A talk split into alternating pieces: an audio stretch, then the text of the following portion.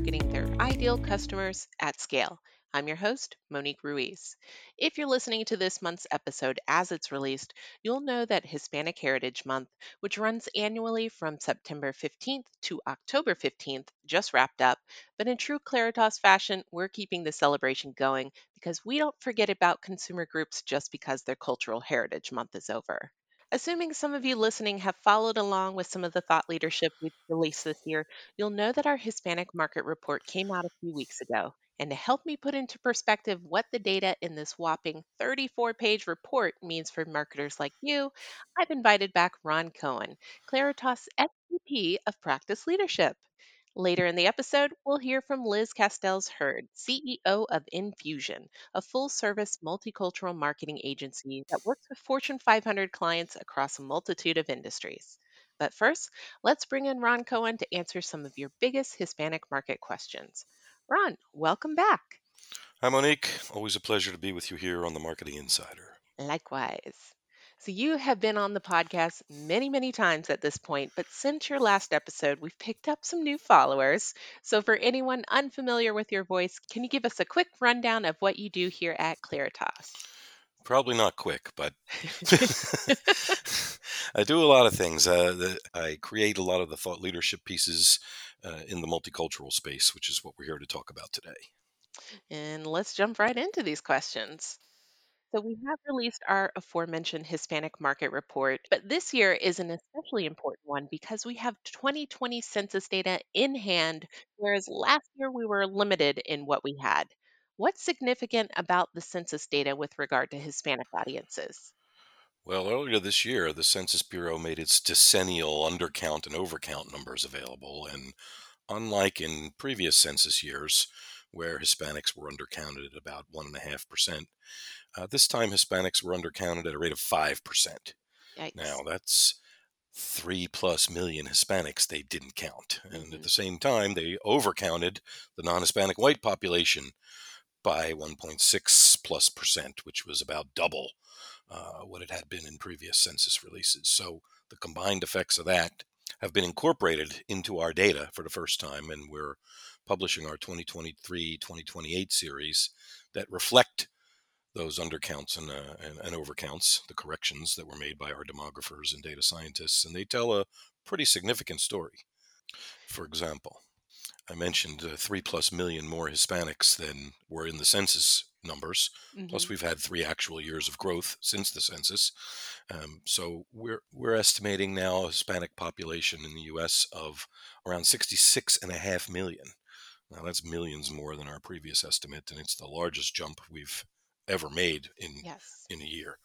Also, the uh, undercounts and overcounts were not evenly distributed, you know, uh, uh, around the country. So, for example, states like Florida and Texas and Illinois that have a lot of Hispanics were the one, among the most undercounted, and states like Massachusetts and Rhode Island and Minnesota, uh, where there's not a lot of Hispanics, but there are a lot of non-Hispanic whites, were among the most overcounted.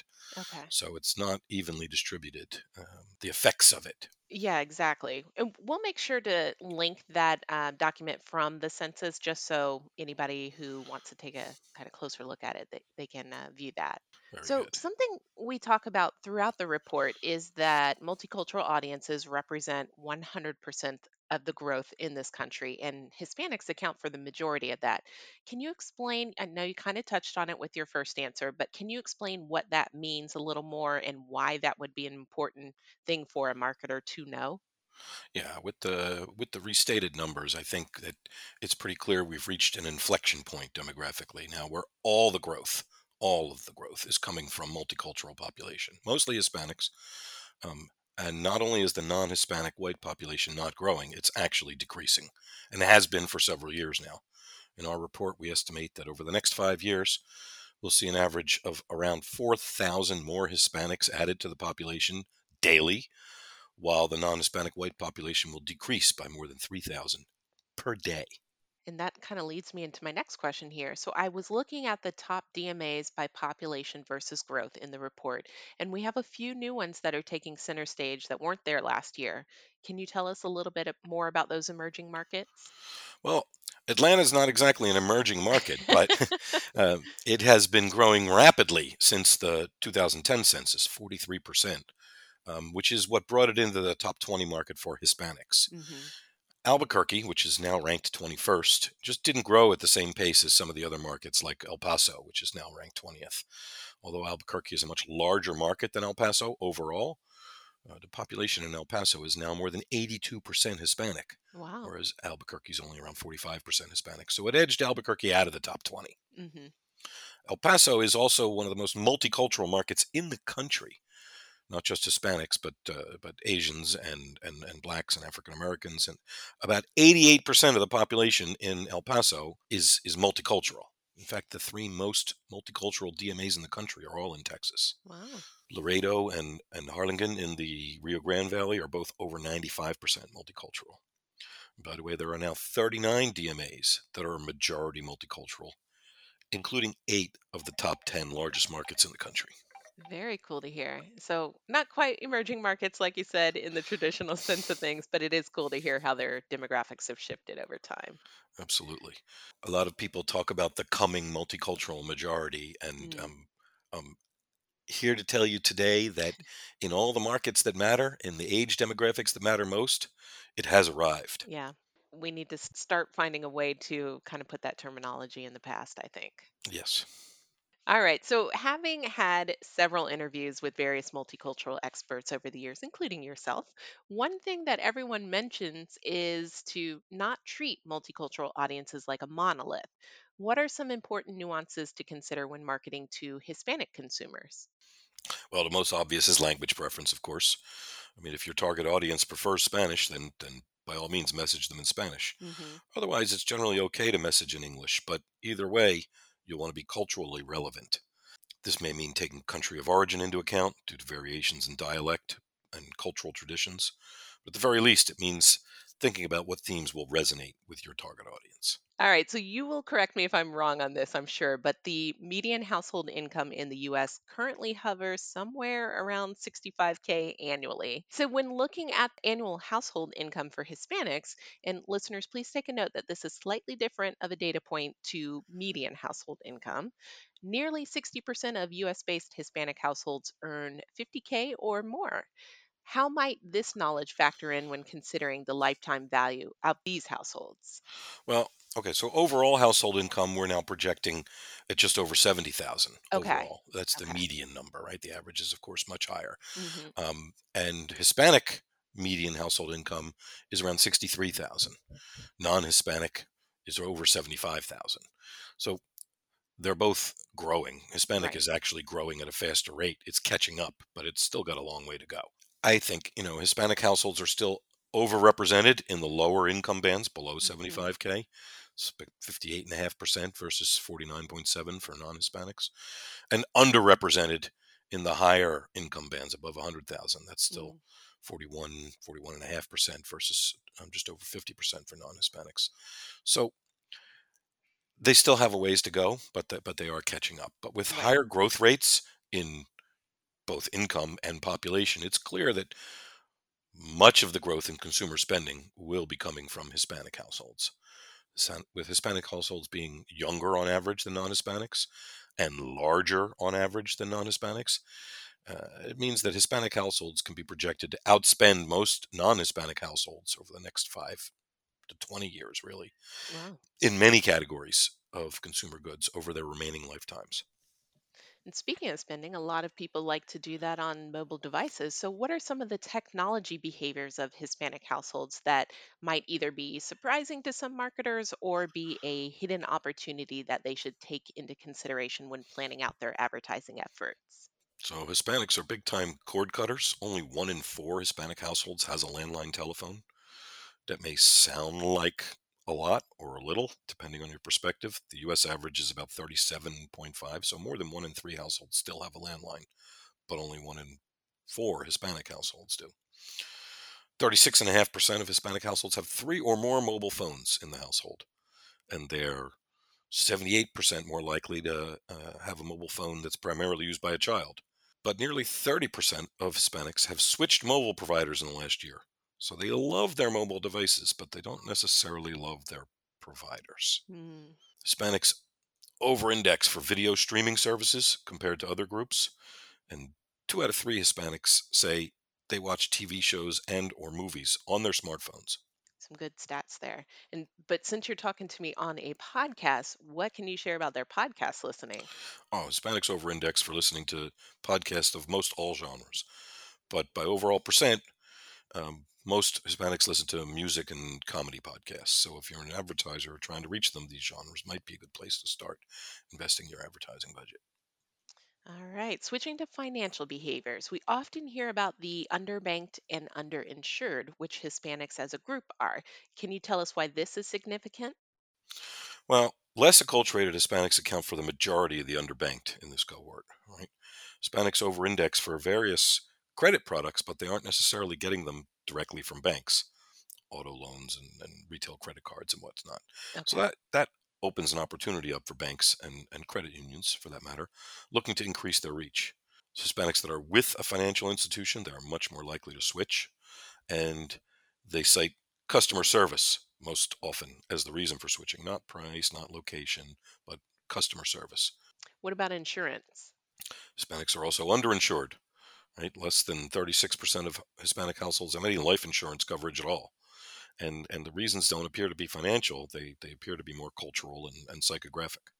So, what would you say might be an effective approach for marketers to take if they want to acquire more Hispanic policyholders?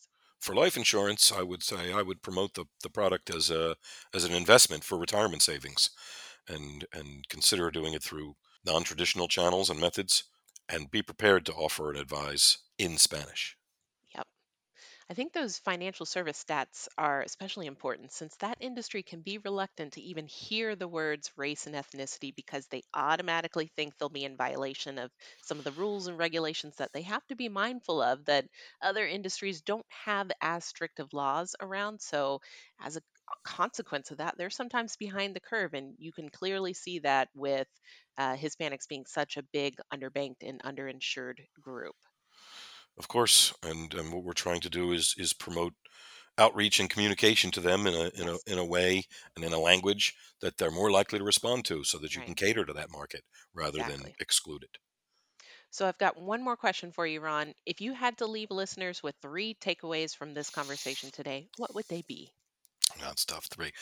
Okay, so the inflection point, right, where now all the growth, not most of the growth, not much of the, all the growth is coming from multicultural, predominantly Hispanics, and that non-Hispanic whites are are actually decreasing on a daily basis. So that's one. Um, two would be the, the the point I made earlier about the multicultural majority. It shouldn't be seen as something that's coming. It should be understood as something that's here already. If you wait until 51% of the overall population uh, is is multicultural, you'll you'll have missed the boat. Like I said, most of the top markets are already multicultural. Uh, the U.S. population under age 40, that's your millennials, your Gen Zs, and the latest Alpha generation, it's already around 60% multicultural. And the Alphas are still being born, so that figure will only increase. And I guess three is if, if your company hasn't been paying attention to multicultural customers and prospects, Hispanics in particular, it's well past time to start. Right? There's there's ample market research data available, uh, or you can you know do your own research, or start a dialogue with your Hispanic customers and prospects to learn more about what they want and what they expect from your brand. Yeah, you you may want to develop an ability to communicate and do business with them in Spanish if you've not already done so. It's not always necessary, but it might be depending on your product or service and your target markets. But either way, this segment represents tremendous growth opportunities for your brand, and and the ones you may have been relying on uh, do not. great tips, great takeaways. Thank you again, Ron. Always a pleasure to have you on the podcast. Always a pleasure to be here, Monique. Thank you. All right, we're going to take a quick break. And when we come back, I'll be joined by Liz Castells Heard from Infusion to hear their best practices and the journey they've taken to both successfully work with clients who want to reach Hispanic audiences and how they've actually engaged with those consumers in meaningful ways. Stay tuned. Hey there, marketers. You've heard me talk about the 2022 U.S. Hispanic Market Report from Claritas throughout this podcast, but here's a little bit more information about it. In this 34 page report, we cover population growth, cultural demographics, consumer spending, technology behaviors, banking behaviors, and insurance behaviors. Check the description box to find a link to download your copy today. Now, back to the episode. We're back from our commercial break, and I'm now joined by Liz Castells Heard, CEO of Infusion, a women and minority owned advertising and marketing agency that has a particular expertise when it comes to multicultural audiences. Hi, Liz. How are you? I'm doing great. Awesome. Welcome to the Marketing Insider podcast. Yes, very, very happy to be here. So, you are very well known in your industry, but just in case any of our listeners are unfamiliar with you or what Infusion does, can you give us a little bit of background? Oh, sure. I'm Liz Castells Heard. I'm not just the CEO, I'm also the Chief Strategy Officer. Okay. So I'm all about the numbers and insights and empowering my team with passion and direction to drive excellence. Two things that are important about what underlies the agency philosophies as a Stanford MBA, my vision was to create a multicultural agency focused on results and supporting a client's needs from A to Z with analytics, strategic thinking, and cultural fluency, right? Mm-hmm. Uh, the other part is that as a woman and a Cuban immigrant, starting out in the quote unquote general market, I saw the importance of properly representing multiculturals as empowered, multidimensional people because ads feed perception that turn into reality. I love that. All right, so let me hop into these questions I have for you today. Cool. So, first question Every year we do an episode during, or in our case this time, just after Hispanic Heritage Month, and it focuses on this market. But we know that celebrating multicultural audiences shouldn't be relegated to just their respective cultural heritage months.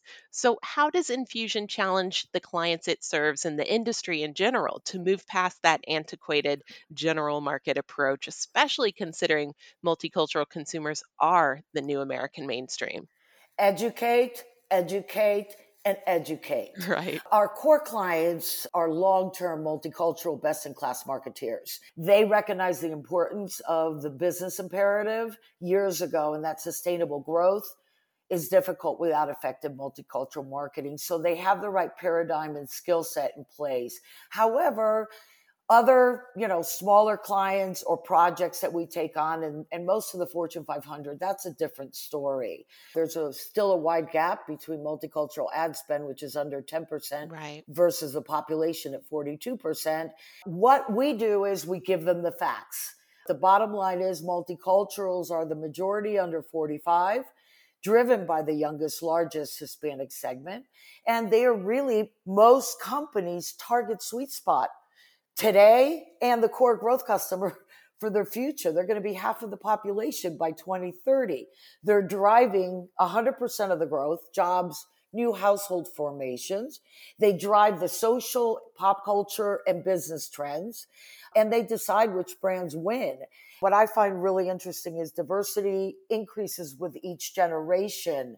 And these demo shifts that have occurred, it's not that they're happening now, they are already there. Right. That means that companies need to shift their spend, their thinking on product strategy, messaging, and media overall. I also give them the facts that there's a high opportunity cost. There's a plethora of research available. There's one that McKinsey did recently that shows that companies in the top 20, 25% of multicultural marketing investment and commitment average over 30% in profitability versus the lower quartile. And also companies that took a hiatus from Hispanic marketing during the total market myth era, they saw an average 9% loss in overall business and sales. Wow. The other thing that we do is we provide tangible case studies and try to guide clients to do multicultural marketing correct. I stress that it has to be a top down business marketing practice mm-hmm. where diverse segment considerations, Hispanic, African American, Asian, etc., are taken into account from inception, from metrics to strategy to resources, products, customer journey, and and obviously authentic marketing um, communications, and that will enhance a company's value and growth. 100% yeah. Yeah so I, I often get asked well how do you how do you structure for this? And my answer is while each client is different. What i've seen through the years is that the most successful companies have two things a lead multicultural business unit in the organization, and they lead all the multicultural initiatives collaborating with the cross functional teams. The other part is that they hire a skilled multicultural agency that can fill that much needed cultural knowledge gap as part of the broader agency team. That actually kind of leads me into my next question. So some of the clients that you have that I've seen on your your website, you've got McDonald's, you've got Toyota, you've got Spectrum, you've got a ton more. What are some of the things that you feel like they're doing right when reaching Hispanic audiences that others need to take note of? I'm guessing they've got a lead multicultural unit and they have hired you as an agency. So they're doing those two things right, which you mentioned earlier. But what else would you say? Couple of other things. They make sure that the multicultural business imperative, as well as DEI, is integrally a part of the fabric of their corporate culture. That is critical. And while DEI is different, right? That's housed in HR and community affairs. It's different than multicultural marketing and the business end of it, but it is interconnected because if you have a lack of a diverse workforce, you have a lack of diverse perspectives and a lack of inclusive thinking. And therefore, that leads to a lack of multicultural effort. So mm-hmm. they, not only the multicultural business unit, but the importance of multicultural Hispanic, African American, Asian is really built into across all of the company departments. The other part of it is that they truly understand the importance of culture, how that affects the category needs, the brand perceptions, how they live, how they buy, how they make decisions. Culture trumps all the dimensions when it comes to identity and how you live your life. Another thing is these companies that are successful, they will look at all of their departments and they will recalibrate. Sometimes it's just nuances that, that need to be addressed, but there's right. other times where departments and the, you know, the cultural fluency and the customer journey and the digital has to be really recalibrated and they get that. They are committed from the top down. And I feel like, you know, even if you have a small budget or you're a small company, you could take examples from what they're doing and infuse it into what you're doing to be better marketers, more inclusive marketers. Absolutely. But again, I caution that inclusivity does not mean a total market one size fits right. all approach because that benefits no one. Mm-hmm. Uh, a lot of times I have seen, and we've done research on what I call the diluted total market approach and it doesn't serve any any segment it doesn't necessarily do well because marketing is all about personalization and addressing what does that target need today in today's environment consumers expect personalization. They expect to have their unique needs met. Whatever your budget is allocate it proportionally to what the impact is on your business from right. different target segments. It's basic marketing 101 what type of research do you look for to help improve your clients' marketing efforts to Hispanic audiences? And what type of data do you wish you had more of or better access to? Ah, that's a good one. Okay. So these days, online, you can get access to so much information right. and intel. So we we tend to cross tab a plethora of research. My wish list is ability and ability to do better ethnic personas with deeper data, mm-hmm. sample sizes, and continuity of data. That's one of the reasons why I use Simmons. I love Simmons. At least I can go back and see trends through the years because they have a large enough sample size. Mm-hmm. And that's why Claritas is also really good. A lot of the other research uh, really doesn't doesn't have the sufficient sample sizes to do category and subsegment targeting uh, deep dives the frequency of reports the motivators. And here I'll, I'll say something. Just because there's a cultural difference or a product difference doesn't mean that it's going to impact sales. So what you need to do is understand the knowledge of the diverse segments differences to identify which ones will actually make an impact on response and sales. Mm-hmm. I know you guys do first party research as well. So I, would like to know if you could share a little bit more about what that entails or any interesting facts or figures that our, our listeners might perk their ears up at. We have what's called the transculturation model, which I trademarked about oh, 25 years ago. And what that model guides clients is to integrate cultural fluency profitably and seamlessly across the marketing five P's. And we apply a strategic filter that is based on an, a lot of different variables, an algorithm based on a lot of different research. Mm-hmm.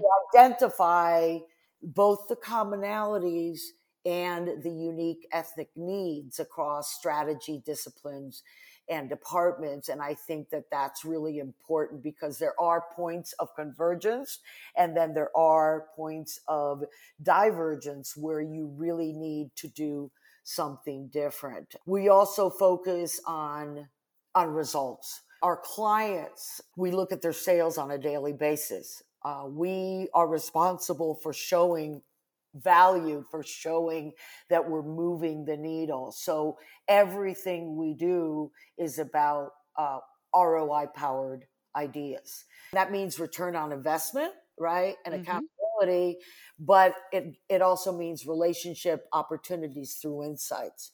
Cultural authenticity is a subtle, very nuanced art. You know, meaningful, effective work and initiatives has to be within the content, context, and experiences of the different ethnic segments. I told you there's a lot of intersections, right? Right. You know, everybody loves, everybody has has passion, everybody has parental concern. How we view that, it differs depending on the lens, the cultural lens in which we view the world. Hispanics, everybody knows they're collective, right?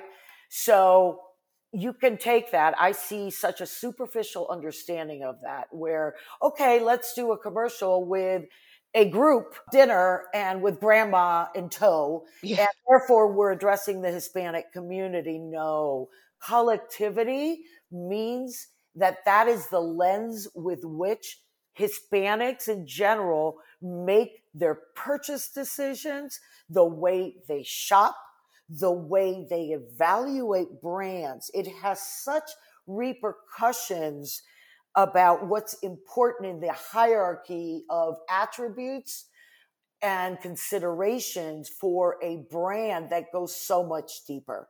Very interesting and great point. I do actually want to talk about the census. So, the 2020 census results showed that the country, not surprisingly, it's more multicultural than ever, but they also just released their undercount and overcount report, which shows that 14 states were estimated to have either had an undercount or overcount of persons. And multicultural audiences, specifically Hispanic audiences, were often those that fell in the undercounted bucket. Is that revelation significant to you and your clients in any way, and why or why not? Okay, that's a good question. So yes, and there's many reasons for the undercounting. COVID impacted yeah. their mm-hmm. ability to do their household on the ground checks, uh, and therefore they were undercounted. I think that two key things for the believers they realize that the multicultural census numbers are undercounted. And in reality, uh, so they look at it as the lowest common denominator, mm-hmm. which is is still a strong story because multiculturals and Hispanics grew in almost every single county in this country. Right. Yep. For non-believers, what I believe is the most jarring statistic, even with the un- undercounting that will prompt the C-suite in Fortune 500 companies to change their perspective, is that multiculturals drove 100% of the US population growth with an actual decrease in the absolute non-Hispanic white population. And that to me is the story. Yes. And yes. and I'm glad that the census put that out by the way. Right. So before I officially let you go, let me give you a chance to brag about the cool stuff that you're doing at Infusion. And uh, please let our audience know where they can go to connect with you and the agency. Oh, well, thanks. Um, we're doing, we do brand, we do direct, we do a lot of digital.